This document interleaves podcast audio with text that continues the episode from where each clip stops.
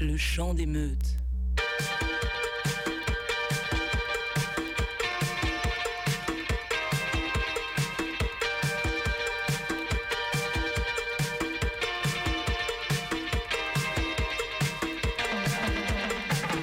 C'est la rentrée du chant des meutes et on est bien content et contente de revenir sur les ondes de Radio Canu après cette pause estivale.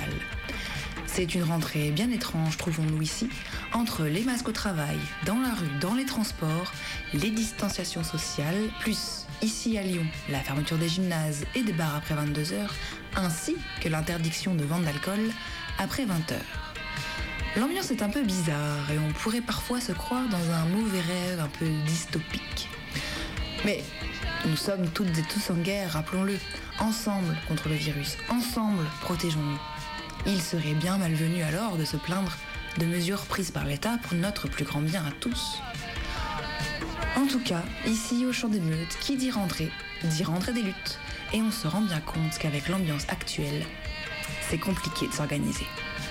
Comment faire une manifestation quand les rassemblements sont interdits? Comment se retrouver et s'organiser quand l'espace public est déserté? Comment se faire entendre quand les médias sont saturés d'un seul et même sujet? Et pourtant, certains et certaines tiennent le cap. Pour cette émission de rentrée, on a donc décidé de vous faire un petit tour d'horizon des luttes qui ont su émailler l'été dans le monde.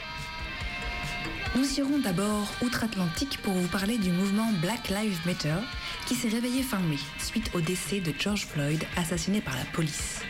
Puis nous partirons en Asie pour vous donner des nouvelles de Hong Kong et du mouvement pro-démocratie qui tente de reprendre du poil de la bête.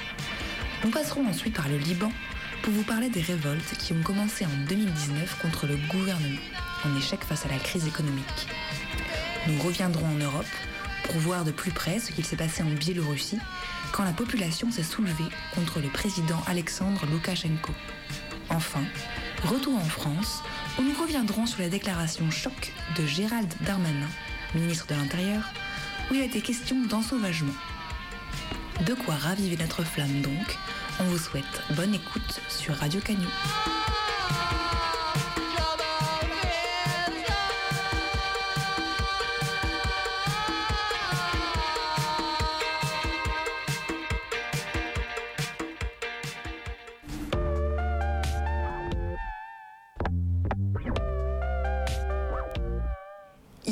Des Meutes, on a déjà évoqué le sujet à plusieurs reprises. C'est le mouvement Black Lives Matter aux États-Unis. Et c'est parti.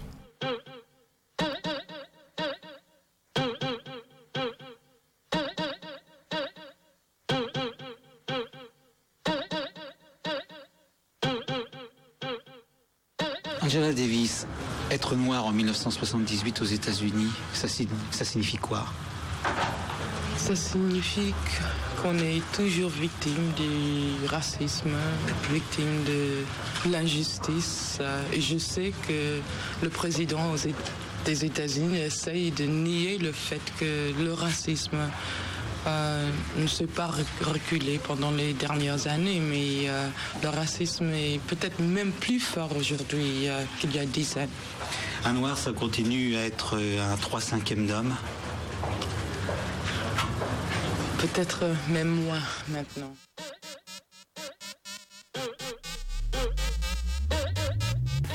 L'histoire de la lutte des personnes noires contre les violences policières est vieille. Aussi vieille que les origines des forces de l'ordre, qui se trouvent parmi les milices chargées de traquer les esclaves en fuite.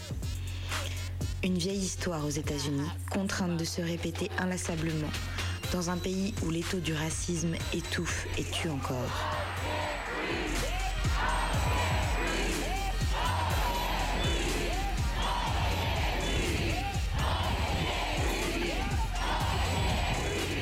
I can't breathe. Je ne peux pas respirer. Ce sont les derniers mots prononcés par George Floyd le 25 mai, alors qu'il suffoque sous le genou d'un policier. Des mots qui résonnent aussi de ce côté de l'Atlantique. Il va dire la même chose que George Floyd. Je n'arrive plus à respirer. Je n'arrive plus à respirer. Je n'arrive plus à respirer. Ce sont les derniers mots de mon petit frère. Ils ont laissé mourir mon frère sur le bitume de cette gendarmerie.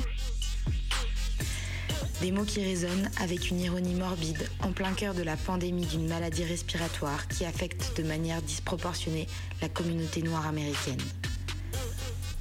La mort de George Floyd est l'étincelle qui embrase une situation déjà rendue irrespirable par un contexte d'une violence inouïe. Des émeutes éclatent. Quand on manifeste calmement, rien ne change. Alors voilà. Il faut qu'ils arrêtent Stop Arrêtez-vous tous Mais avec la nuit, des centaines de jeunes se rassemblent.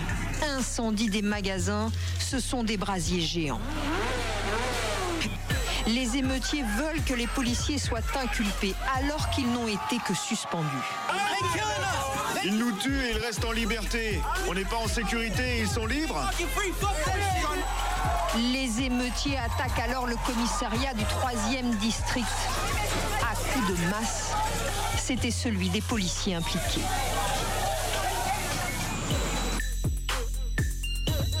Vous dites une émeute? J'appelle ça une révolte sociale. À Houston, on manifeste à cheval. À New York et à Washington, des milliers de personnes bravent le couvre-feu pendant tout le mois de juin pour affirmer que les vies noires comptent.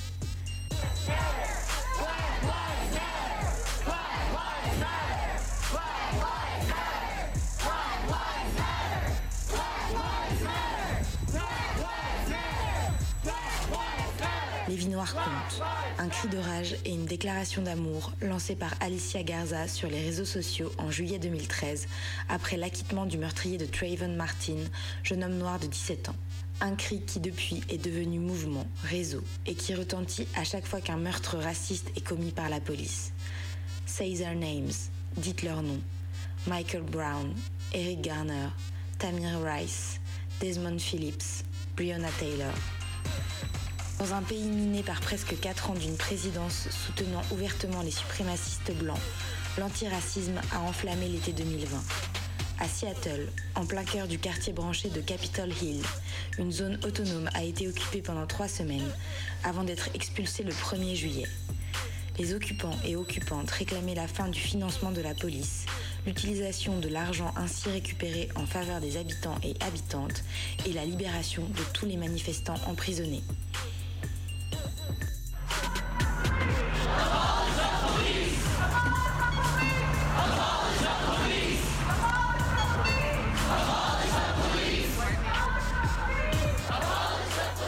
Abolissez la police, chantent des manifestants à Portland, qui veulent aller plus loin que de simplement couper les vivres aux forces de l'ordre.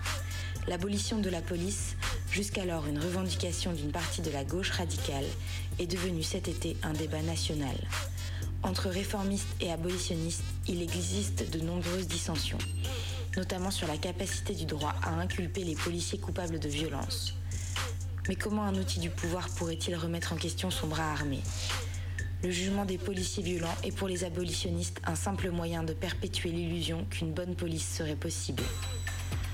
Au-delà des différends, la durabilité du mouvement impressionne. Ainsi, à Portland, plus grande ville de l'Oregon, les rassemblements se poursuivent, soir après soir. Il y a des tentes installées avec des volontaires offrant soins médicaux et repas gratuits 24 heures sur 24. La poursuite du mouvement dans cette ville s'est faite malgré l'intervention des officiers fédéraux qui ont déployé chars et militaires lourdement harnachés. Mais cette intervention, décriée par l'opinion publique et les autorités locales, a pris fin le 30 juillet, mettant en défaut l'image du président de la loi et de l'ordre que voulait se donner Donald Trump. On voit donc un mouvement qui s'inscrit dans le temps, riche de la diversité de ses tactiques et de l'absence de leader national. Mais il est aussi fragile, menacé par l'ombre des groupes d'extrême droite, souvent lourdement armés, qui eux aussi sont très actifs. Pour finir ce trop bref tour d'horizon d'une lutte centenaire aux ramifications infinies, j'aimerais faire entendre un poème prononcé par Neyel Israël à Auckland en 2015. Un mot sur Auckland, ville qui n'est pas anodine lorsque l'on parle racisme aux États-Unis. C'est là que vit l'une des plus grandes communautés noires de Californie. C'est là que sont nés les Black Panthers et c'est là que vit encore Angela Davis. C'est aussi dans cette partie du pays que Reagan a organisé le trafic du crack avec le Nicaragua. Le crack, ingrédient miracle du racisme d'État pour empoisonner les quartiers populaires et pour construire l'homme noir comme un criminel par nature. La Californie est aujourd'hui l'état modèle du rêve carcéral américain, avec ses prisons privées, sa ségrégation spatiale exemplaire et son austérité budgétaire au cordeau. Alors on écoute les mots que Neyel Israël prononce depuis Auckland, quand un homme noir marche. T'as déjà vu un homme noir marcher? C'est comme le rythme en moi qui est sorti de la page pour bouger et planer avec esprit. T'as déjà vu un homme noir entrer dans une pièce en mode code morse en faisant des claquettes? Je suis là Dans ses pas, dans ses messages, tu dois écouter attentivement. Ils essaient de me tuer. Arrêtez de me chercher, de me fouiller. Il y a des prières dans la marche d'un homme noir. Ne laissez pas m'abattre où je me trouve. Ne laissez pas les lignes de craie blanche définir mes contours. Ne me laissez pas crever dans la rue comme un animal. Je suis un homme.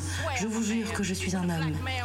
Quand un homme noir marche, toute une génération vit pour voir un jour nouveau, un nouveau lever de soleil, une autre bouche à nourrir, une nouvelle graine, un nouveau sacrifice épargné, un nouveau poème, une nouvelle croix brûlante et affamée, une nouvelle mère qui respire dans l'oreille de son fils. Bouge tranquille, bouge en silence, garde la terre baissée mon gars. Peu importe si t'as 16 ou 60 ans, quand un homme noir marche, il est toujours chassé, toujours animal. Il se distingue toujours comme un cadavre en vie. Ça sent comme un apéro pour le Ku Klux les morceaux de sa propre chair trempés dans son propre sang. Quand un homme noir marche, il trouve souvent des femmes blanches qui le suivent de près. Mais on ne peut pas reprocher à une sœur blanche d'aimer la façon dont un, dont un homme noir marche. Il y a des choses comprend. Et ça lui va que ses enfants aient les cheveux crépus, même si elle ne saura pas les coiffer. Quand un homme noir marche, attends-le. Écoute l'orchestre qui joue sous ses pieds. Observe les vibrations quand il entre dans une pièce. Vois comme la peur transforme les visages en présence d'un homme noir. Vois comme tant de femmes serrent leur sac à main si étroitement que leurs doigts s'engourdissent. Vois comme tant d'hommes cachent leurs yeux en priant pour que l'obscurité s'en aille, peut-être pour qu'elle meure étouffée. Ces affreux deux tiers d'êtres humains. Ce point noir de rien du tout. Ce coin noir de prison bon à rien. Quand un homme noir marche, chaque jour il est comme Jésus qui est paranoïaque de la crucifixion. Chaque jour il est comme Traven qui sait que sa capuche n'avait rien à voir avec son dernier souffle. Si seulement les balles pouvaient tuer le racisme, la pauvreté et les traumas de l'esclavage. Observe donc quand un homme noir marche. Écoute donc quand un homme noir marche. Ses pieds ont une volonté propre, une boussole, un système de guidage, 400 ans d'orientation. Retrouve ton chemin, rentre chez toi sans risque. Ne laisse pas Jim Crow voler ton âme. Ne laisse pas la gentrification brouiller ta mémoire. Ne laisse pas la violence policière te castrer. Fais ce que ta mère t'a dit. Cours, cours, cours. Quand leurs dents sont déjà couvertes de sang. Fais ce que ta mère t'a dit de faire. Cours, cours, cours. Homme noir marche, il n'a pas le temps de marcher. La mort dit toujours les hommes noirs sont les plus faciles à trouver. C'est les plus forts mais les plus fragiles. Ils sont le calme et la tempête. Ils meurent comme s'ils s'y attendaient. Quand un homme noir marche, considère ça comme un chef-d'œuvre, une belle chanson que tu pourrais bien entendre qu'une seule fois. Chérie là, tu pourrais ne plus jamais l'entendre. You may never hear it again.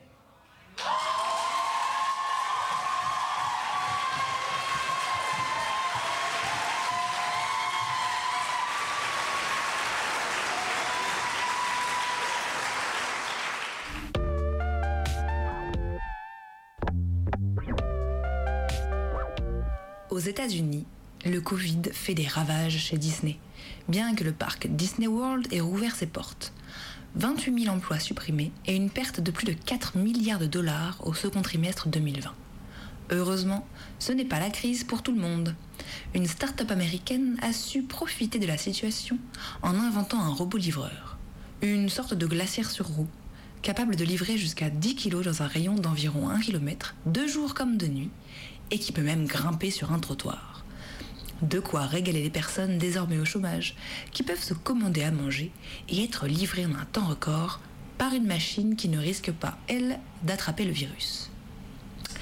Nous partons à présent pour Hong Kong, où il semble que l'épidémie semble s'atténuer. Depuis le 29 septembre, les élèves ont pu tous retourner en classe et le gouvernement s'est lancé dans un dépistage massif et gratuit de la population. Mais la participation de celle-ci reste incertaine, tant la confiance envers le gouvernement semble rompue. Les opposants craignent que ces dépistages ne soient qu'une excuse de Pékin pour pouvoir les ficher. Créer ainsi une gigantesque base de données génétiques pour les Hongkongais, similaire à celle appliquée dans le Xinjiang pour contrôler la minorité des Ouïghours. Départ pour Hong Kong, où la lutte tente de reprendre tant bien que mal.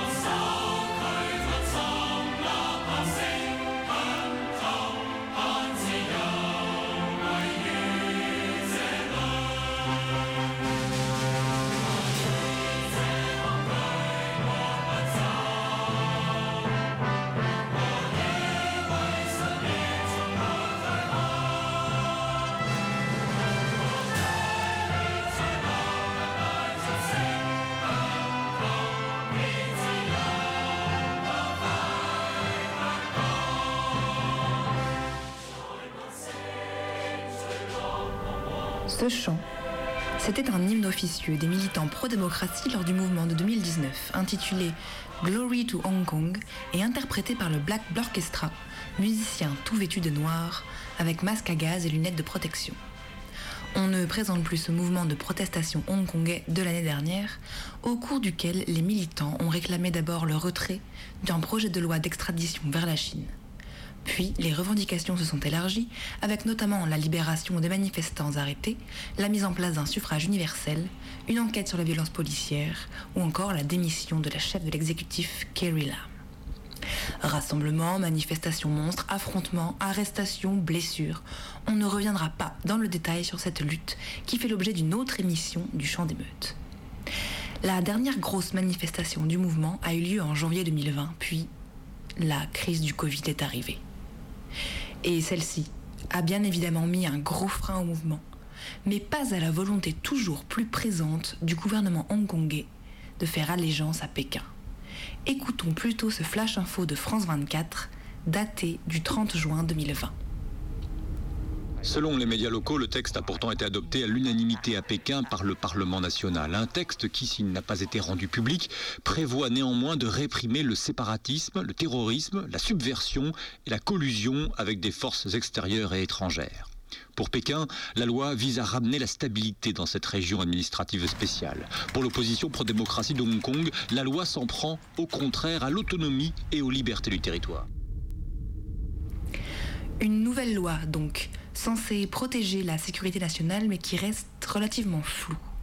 Kerry Lam, la chef du gouvernement, s'est exprimée elle-même à propos de cette loi. Rights and freedoms are not absolute.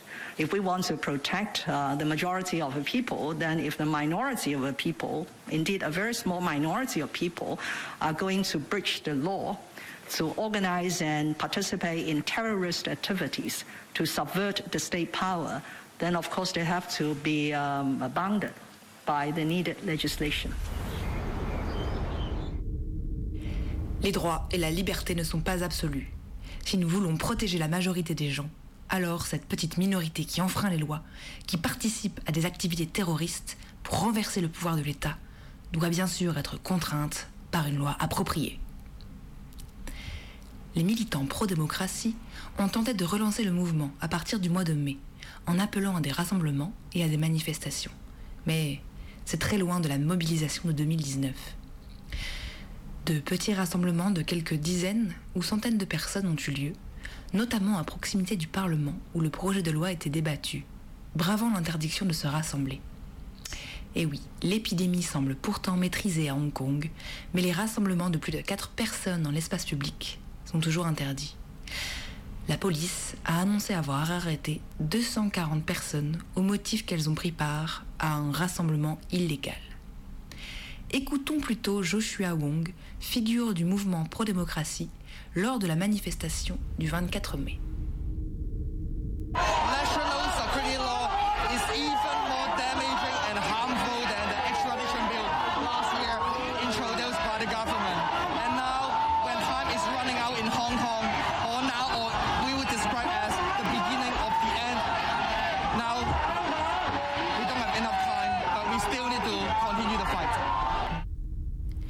La loi sur la sécurité nationale est encore plus nocive et préjudiciable que le projet de loi d'extradition présenté l'année dernière par le gouvernement.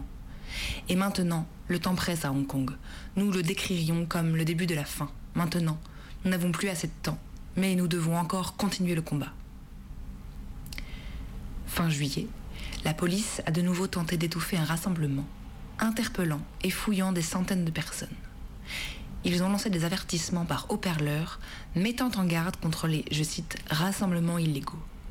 Répondant à un manifestant qui brandissait une banderole proclamant Libérez Hong Kong, la police a déployé sa propre banderole, avertissant les manifestants qu'ils violaient la nouvelle loi sur la sécurité.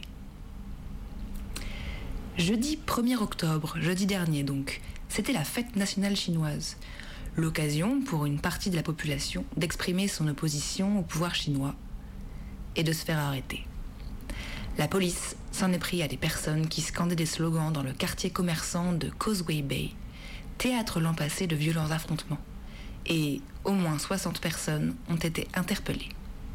Et Kerry Lam se vante d'un retour à la paix.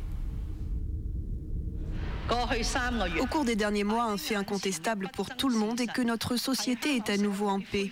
La sécurité nationale de notre pays a été protégée à Hong Kong et nos citoyens peuvent à nouveau exercer leurs droits et libertés conformément aux lois.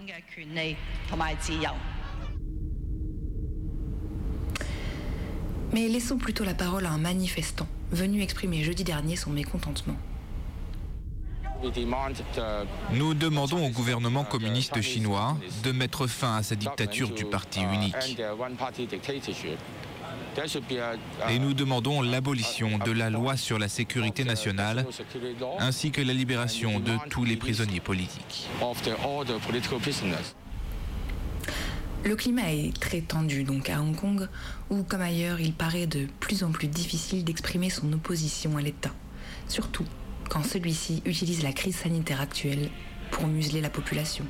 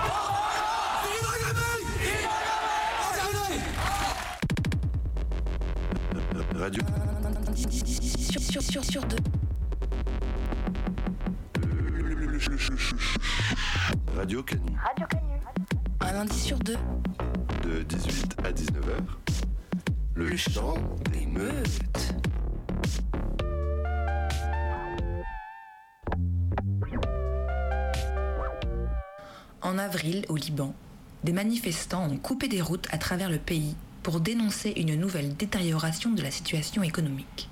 Exactement comme avant l'apparition du Covid-19, même si la situation sanitaire actuelle a encore exacerbé la crise économique dans laquelle est plongé le pays.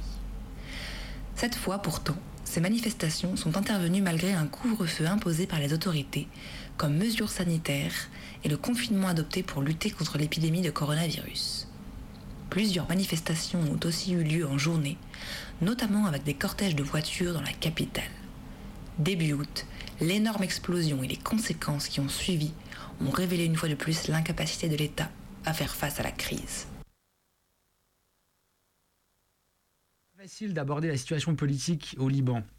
Les événements succèdent depuis un an avec des mobilisations populaires régulières et intenses à partir de la fin de l'année 2019. Un mouvement révolutionnaire massif a en effet débuté il y a un an et fut stoppé comme d'autres, comme le mouvement social chilien par exemple, par le confinement. Quant à l'année 2020, elle est pour l'instant une année de souffrances accumulées, malgré les attentes suscitées par les mobilisations populaires toujours en cours.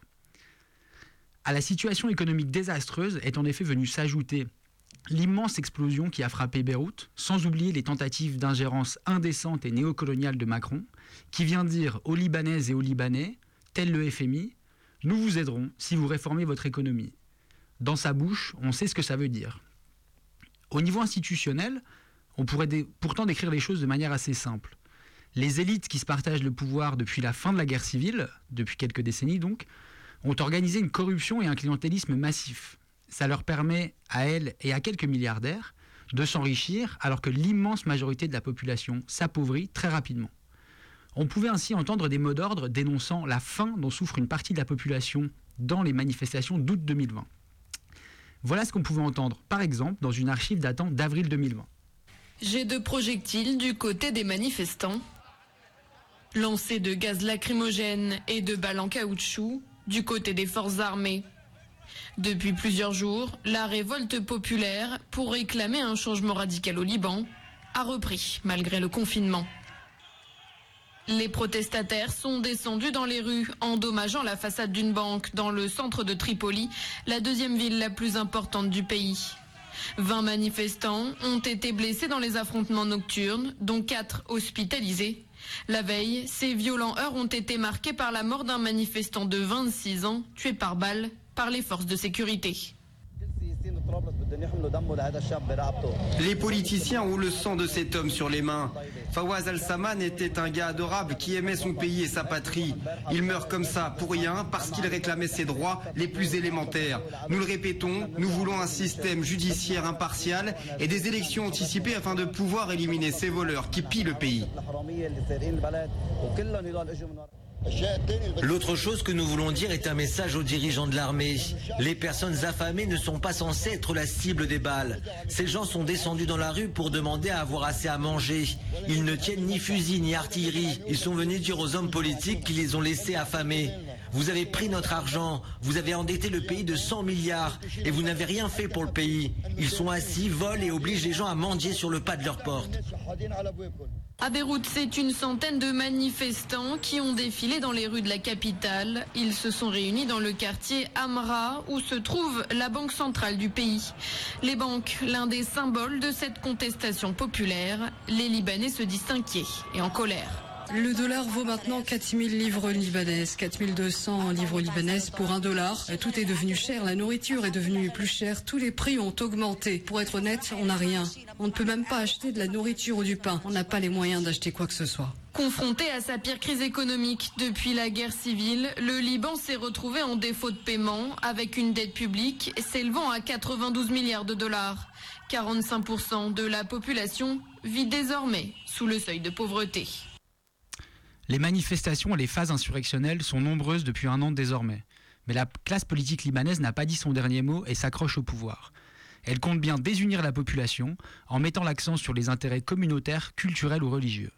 C'est l'une des ultimes cartes que semblent pouvoir jouer les dirigeants, mais qui ne fonctionne pas pour le moment. On utilise ainsi la figure du Hezbollah, le parti de Dieu en arabe, milice chiite sous influence iranienne, pour tenter de diviser les chiites justement du reste de la population, les sunnites, les maronites, ou encore la population de confession grecque orthodoxe. Une manifestante, ne souhaitant pas tomber dans le panneau, affirmait en juin 2020 Nous avons faim. C'est pour cela que nous sommes venus manifester. Nous ne protestons pas contre les armes du Hezbollah. Nous protestons contre les armes illégales qui, dans notre région, à Baalbek, font des ravages. Nous n'avons peur de rien. Nous sommes des révolutionnaires libres. Le peuple libanais ne, semble donc plus avoir beaucoup à perdre et reste uni autour de mots d'ordre rassembleurs justice, dignité, liberté. On peut difficilement imaginer qu'il ne, finisse pas par obtenir gain de cause et on lui souhaite.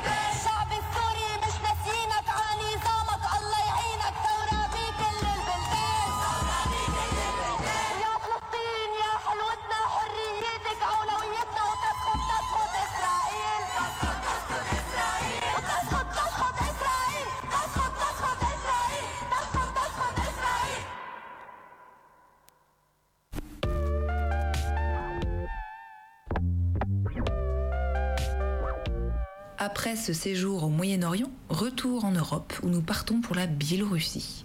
En guise d'information préliminaire, la Biélorussie c'est quoi? Des pays frontaliers? La Pologne à l'ouest, la Russie à l'est, l'Ukraine au sud et les États baltes au nord. Une capitale, Minsk. Un président, Alexandre Loukachenko, au pouvoir depuis 1994, contre lequel se soulève le peuple.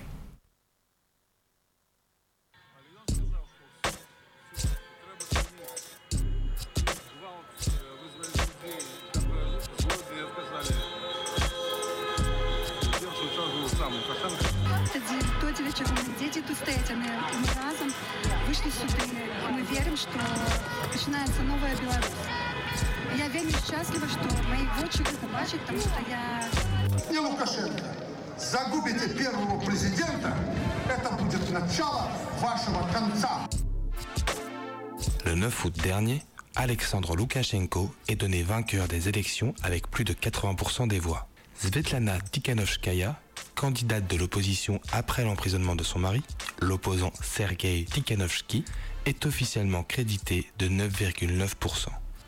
Là commencera une vague de contestation sans précédent, secouant le pays 30 ans après son indépendance. Loukachenko ou la fraude de trop. Le V de la victoire et des drapeaux bélorusses brandis avec fierté.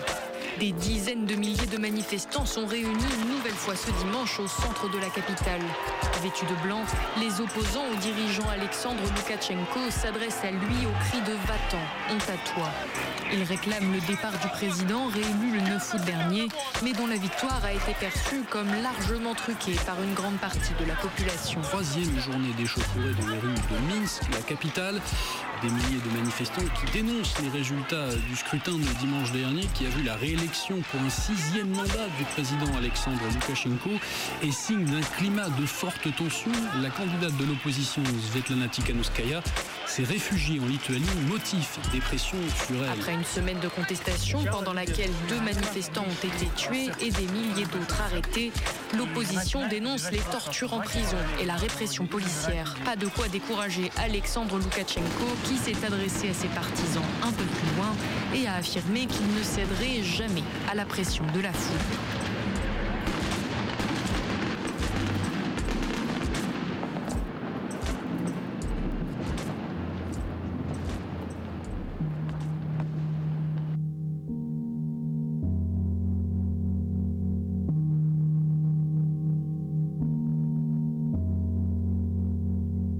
Trop rentrer dans les détails, la Biélorussie déclare une seconde fois son indépendance en 1991. À la fin de l'année 1993, Loukachenko accuse 70 hauts fonctionnaires, notamment le président du Parlement, de corruption incluant détournement de fonds à des buts personnels.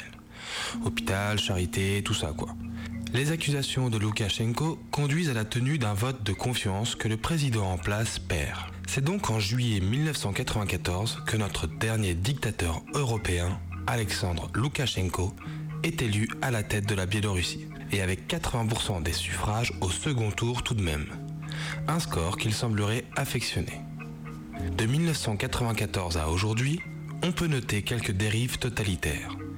En voici un petit résumé. Étendre son mandat? Check. Gérer le Parlement? Check. Placer des copains à la Cour constitutionnelle Check. Fermer les journaux d'opposition Check. Augmenter les pouvoirs du renseignement Check. Prendre le contrôle de la Banque centrale Check. Expulser des ambassadeurs Check. Pas mal en 26 ans, hein Eh non, ça, c'est juste de 94 à 2001. On notera aussi par la suite disparition de fonctionnaires, mort mystérieuse de militants d'opposition, réélection frauduleuse pour un troisième mandat avec 82% des voix, réélection frauduleuse pour un quatrième mandat avec 79% des voix, réélection frauduleuse pour un cinquième mandat avec 80% des voix, et en 2020, à la surprise de tout le monde, réélection frauduleuse pour un sixième mandat avec 80% des voix. On remerciera les hauts fonctionnaires de l'Europe pour leurs commentaires cinglants et dignes des meilleurs détectives. Non conformes aux normes internationales, loin des principes démocratiques, farce électorale, ni libre ni régulière. Sur le plan international, la situation bélorusse divise. La Russie se dit prête à fournir une aide militaire à Loukachenko si cela s'avère nécessaire. L'Union européenne, de son côté, se prépare à imposer de nouvelles sanctions à la Biélorussie à cause de la répression des manifestations. Les États-Unis, eux, ont annoncé samedi s'entretenir avec l'Union européenne à ce sujet.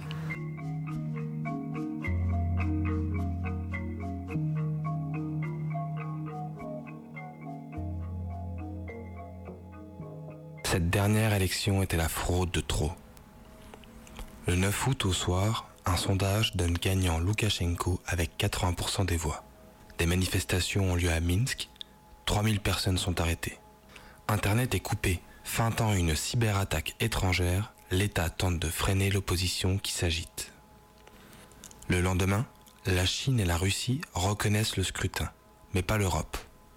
Nouvelle manifestation, 2000 arrêtés et le premier mort. Selon la police, par un engin explosif qu'il s'apprêtait à lancer sur la police justement.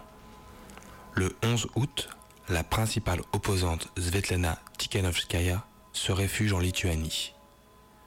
Le 12, les autorités annoncent la mort d'un deuxième manifestant lors de sa détention. Le 16 août, environ 100 000 personnes manifestent à Minsk, le plus important rassemblement de protestation dans l'histoire du pays. Des milliers d'autres personnes se rassemblent dans tout le pays. Depuis la Lituanie, Svetlana Tikhanovskaya appelle les Biélorusses à une grève illimitée. Le 19 août, un militant est touché d'une balle dans la tête lors des manifestations. Il décédera à l'hôpital militaire de Minsk des suites de ses blessures. Alors c'est intéressant parce que la police a d'abord publié un communiqué où elle affirmait avoir tiré à balles réelles et ensuite corrigé ce communiqué euh, en utilisant le mot avec euh, des armes régulières, comme pour retirer cette confirmation que ça aurait été euh, des balles réelles. Cela s'est passé la nuit dernière à Brest, dans l'ouest du pays, l'un des nombreuses villes en dehors de la capitale Minsk où des heurts entre la police et les manifestants ont eu lieu ces trois dernières nuits. Le 22 août, le président contesté demande aux militaires de se tenir prêts. Le lendemain, de nouvelles manifestations rassemblent 100 000 personnes. Nouvelle manifestation une semaine plus tard. Le 11 novembre, c'est aux étudiants d'entamer la grève à l'occasion de la rentrée universitaire. S'en suivra des dizaines d'arrestations sur les campus. Le dimanche est devenu jour de manif. La répression est présente, les arrestations pleuvent. 600 le 6 septembre, 400 le 13, des centaines le 19, 160 le 20, 200 le 27.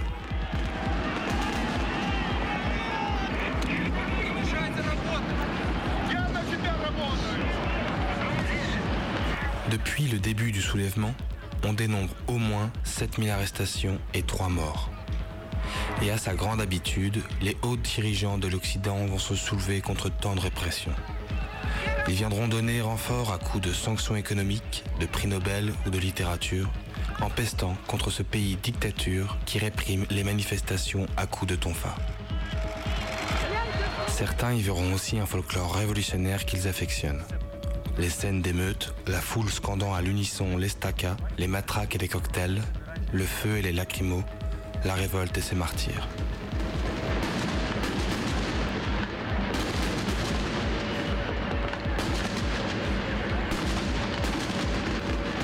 Nous vous proposons de donner la parole à des militants biélorusses à travers un extrait d'une interview des membres du collectif d'édition anarchiste biélorusse Pramen. Vous pourrez retrouver l'intégralité de cette interview sur le site crimethink.com. Cet été, le mouvement contre Loukachenko est devenu si massif que les anarchistes ne représentaient qu'une infime partie de tout ce qui se passait. Et ce qui se passait n'était pas lié à des revendications politiques claires. Il n'y avait aucune plateforme politique ou économique construite autour des élections appelant à la privatisation ou à la nationalisation ou quoi que ce soit d'autre de ce genre.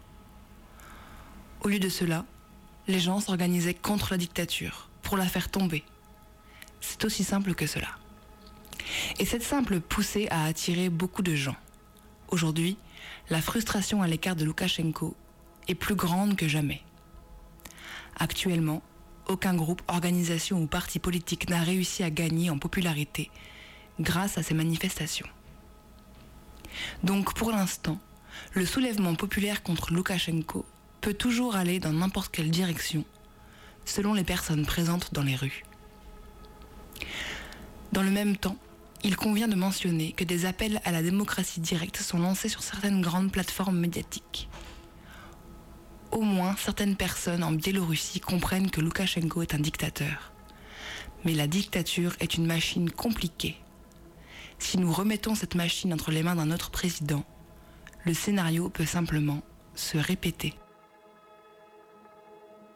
Pour clore cette épopée, nous vous proposons d'écouter l'hymne de ce mouvement contestataire. C'est sur cette reprise de l'Estaka que nous laisserons une fois de plus la parole à un groupe d'anarchistes biélorusses. Nous faisons espérer des jours plus radieux sur la soi-disant dernière dictature d'Europe. Nous ne devons pas oublier que les anarchistes sont contre cette élection présidentielle, mais contre tout président en général. Le peuple bélarussien sait depuis longtemps que le pouvoir corrompt tout le monde.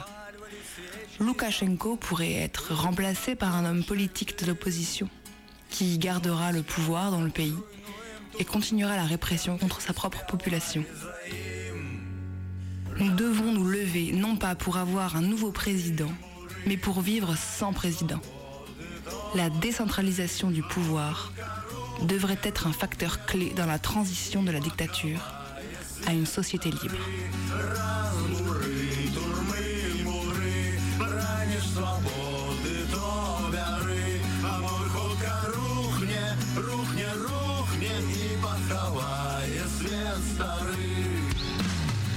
Ведали слово Памяти спел Если по улицах так Что кровь кипела и гнев кипел И сердце стукали в такт Били сто тысяч долоняв ритм Ворога убил наповал И шли на муры во всем свете старым А он все грав успевал.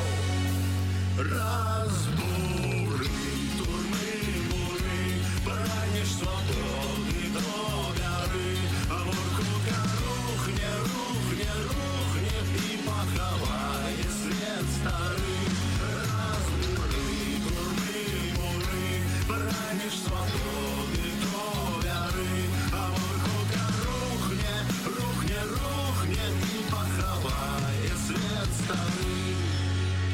рухне ночи поднялся народ Свободу свою отстоять Одиною метою знявся наш дух Темру святлом розганять Брати, офіцери, ми один народ Ми разом живем на землі Зробіть сумленний вибор свой Не хочем мы этой войны Прочнитесь, добры мы до правды идем Имкнемся до счастья своего І мара народа в країні життя Просто как добро было Моцних грукотня стомлених рук Роди йдуть, ідуть Мы белорусы, мы с миром идем У светлый солнечный путь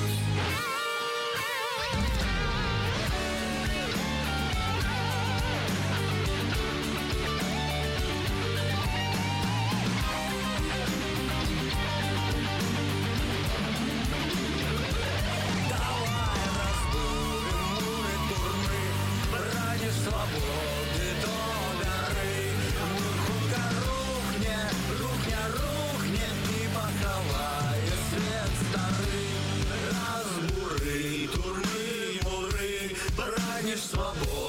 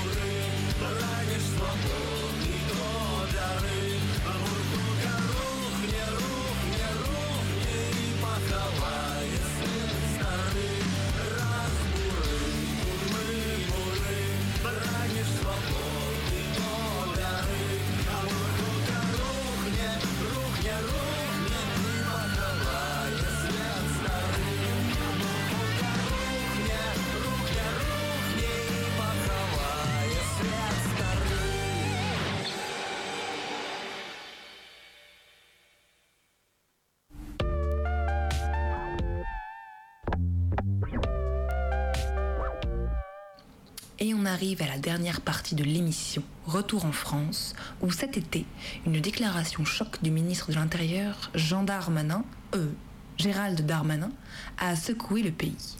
Analyse.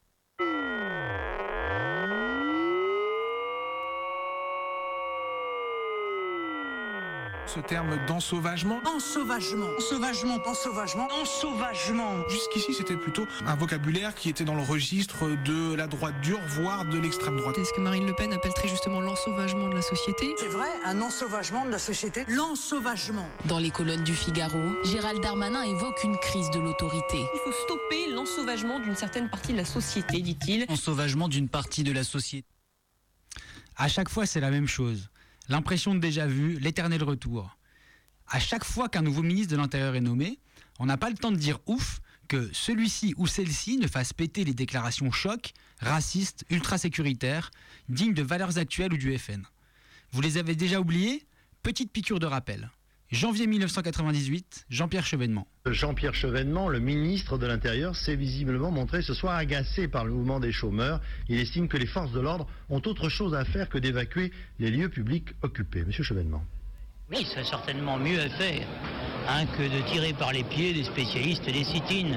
Hein, je pense qu'on la demande dans les quartiers chauds.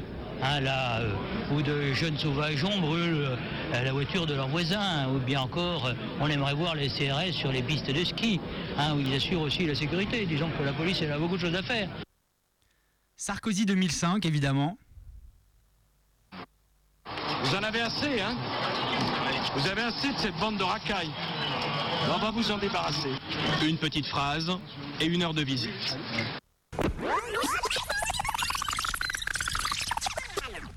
Alors ceux qui poussent des cris d'orfraie et qui sont choqués par le verbe nettoyer, je le confirme, mon devoir c'est de nettoyer la cité des 4000 des trafics et des trafiquants. Brice Hortefeux 2009. Il en faut toujours un, mais dès qu'il y en a un, ça va, c'est quand il y en a beaucoup que les problèmes. Allez, bon courage. hein. Pour Pour ceux et celles qui n'auraient pas bien entendu, Hortefeux s'adresse à un jeune militant UMP qui apparemment ressemblerait à un maghrébin. Et il dit Quand il y en a un, ça va, c'est quand il y en a beaucoup qu'il y a des problèmes. Le tout sur fond de lac du Connemara, entonné par des militantes à proximité. Il faut savoir que Hortefeux s'est défendu, devant la justice d'une manière ridicule en affirmant qu'il ne parlait pas dans cette phrase des Arabes ou des Maghrébins, mais des Auvergnats. Que du beau monde. 2012, Claude Guéant, qui n'est toujours pas en prison en 2020. Voici la phrase qui a enflammé le web hier soir. Contrairement à ce que dit l'idéologie relativiste de gauche, pour nous, toutes les civilisations ne se valent pas. Nous devons protéger notre civilisation. Une petite phrase prononcée hier par Claude Guéant lors d'une réunion avec des membres de l'UNI, une association étudiante ancrée très à droite. Claude Guéant, qui avait aussi déclaré que, je cite, Les Français ont parfois l'impression de ne plus être chez eux. On passe à Manuel Valls qui, en 2013, se sent bien dans le costume de son prédécesseur et fait cette déclaration. Je cite Les Roms ont vocation à rentrer en Roumanie et en Bulgarie. Déclaration qui lui avait notamment valu la proposition de Florian Philippot de lui remettre une carte du Front National, mais aussi de nombreuses attaques contre les femmes voilées, lui qui, en tant que féministe évidemment, s'estime légitime à dicter aux femmes les vêtements qu'elles doivent porter pour être libérées. On passe à Bernard Cazeneuve, 2014, ultra cynique et hallucinant. C'est une blessure pour toujours. Mais il n'est pas mort tout seul. Il a été, euh, il est mort dans une action. Il est mort dans un contexte d'affrontement et de violence. Et S'il n'y avait, pas eu- s'il n'y avait pas eu ces casseurs à Sivins, Rémi Fraisse ne serait pas mort. Notre gloire locale maintenant, Gérard Collomb. Trois citations entre 2017 et 2018. Pour commencer, je cite Il n'y a pas que le Sénat qui fait du benchmarking. Les migrants aussi font un peu de benchmarking pour regarder les législations les plus fragiles. Ensuite, à propos d'une syndicaliste de l'UNEF qui porte le voile. Je cite toujours. C'est du prosélytisme. On le voit bien qu'il y a un certain nombre de gens qui, au travers de ces signes, sont dans la provocation. Ou encore, à propos des migrants, certaines régions sont en train de se déconstruire parce qu'elles sont submergées par les flux de demandeurs d'asile. Enfin, le meilleur d'entre tous, le dernier en date, Castaner 2020, à propos des flics. On le connaît par cœur, Castaner, maintenant, tellement il s'est acharné à nier la réalité pour protéger les siens. Et donc, Castaner a déclaré au Sénat, à propos des flics en 2020, je cite, Nous leur devons et je leur dois, ce qui a le mérite d'être honnête. Darmanin a donc derrière lui une longue tradition de déclarations mensongères, démagogues et racistes destinées à séduire les flics et à les faire obéir, à avoir l'air d'un vrai chef, d'un caïd testostéroné, bref, à se faire aimer des siens. Et oui, parce que, comme le dit Castaner, le gouvernement est redevable à la police, redevable de faire tampon entre lui-même, le gouvernement, et la population. Parce que euh, auraient fait quoi, Macron et compagnie, en décembre 2018, si les flics les avaient lâchés? Et Paris, ça ressemblerait à quoi le 1er mai si les flics décidaient de ne pas soutenir le gouvernement? Parce que oui, c'est la police, plus que les élections ou le droit, qui fonde le pouvoir et maintient au pouvoir ceux et celles qui dirigent aujourd'hui. Le gouvernement, et Darmanin en tête, est donc mal placé, lui qui n'a tenu que par la force, pour faire une distinction entre civilisation et sauvagerie. Parce que le sauvage ou le barbare, dans l'histoire occidentale, et plus particulièrement dans l'histoire coloniale qui est la nôtre, c'est celui ou celle qui, tel un animal, ne connaît rien d'autre que le rapport de force. Alors que nous, vous comprenez, je vous le rappelle, on est les héritiers des philosophes de la Grèce antique. Le barbare, le sauvage ne connaissent pas la démocratie, la paix ou la solidarité. Ils ne connaissent que le combat physique, ce sont des brutes. Mais alors résumons. Les flics Darmanin et compagnie se trouveraient du côté de Socrate, de la nuance et de la dialectique, et ceux et celles à qui ils s'opposent seraient renvoyés à Néandertal. C'est un peu étrange, non? Et là, on peut penser à Aimé Césaire qui, dans le discours sur le colonialisme, affirme que, je cite, la colonisation décivilise le colonisateur. Le colonisateur qui pourtant se pense apporter la lumière et justement la civilisation. Quand le colon débarque avec la Bible et le glaive, on sait que c'est d'abord du glaive dont il va se servir, et donc qu'il se comporte d'abord comme un barbare, comme un sauvage. Darmanin et, sa police sont donc dans cette position. Ils affirment être du côté de la civilisation, contre la barbarie des banlieues, la sauvagerie du bas peuple, mais ils n'occupent la position qui est la leur que parce qu'ils disposent de la force brute et se comportent donc avant tout comme des barbares, comme des sauvages, précisément sans foi ni loi. Et donc, Darmanin se trouve bien dans les baskets de Castaner, puisque comme lui, il poursuit et encourage l'avènement d'une société qui, littéralement, marche sur la tête.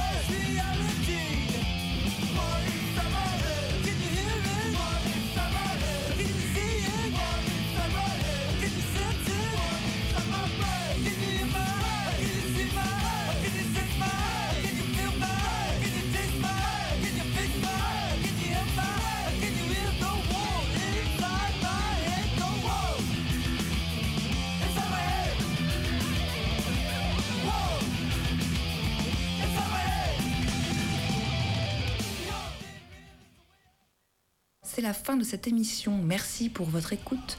On se retrouve dans 15 jours pour une émission musicale. Et oui, les meutes se mettent à chanter. La prochaine émission sérieuse, ce sera donc dans un mois, mais promis, on tentera de rester léger. Nous vous parlerons d'écologie en ville. D'ici là, portez-vous bien. Bonne soirée sur Radio Canu, toujours la plus rebelle des radios.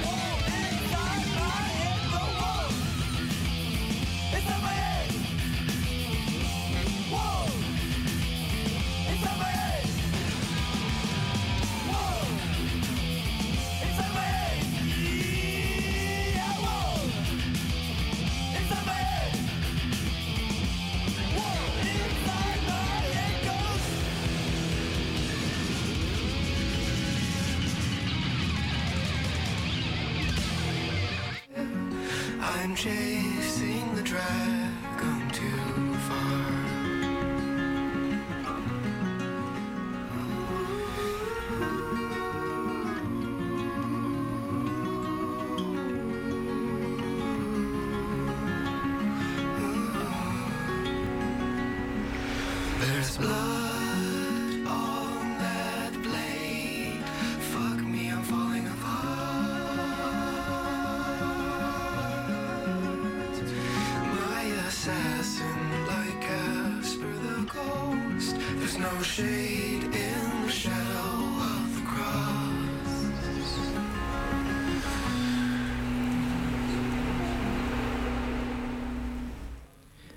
Et vous êtes toujours sur Radio Canu 102.2. On vient de s'écouter dans l'ordre Tobias Jesso Jr. avec How Could You Babe, suivi de Courtney Barnett avec An Illustration of Loneliness, Sleepless in New York. Et enfin, c'était Sufjan Stevens avec No Shade in the Shadow of the Cross. Radio Canu, la plus 2015 des radios.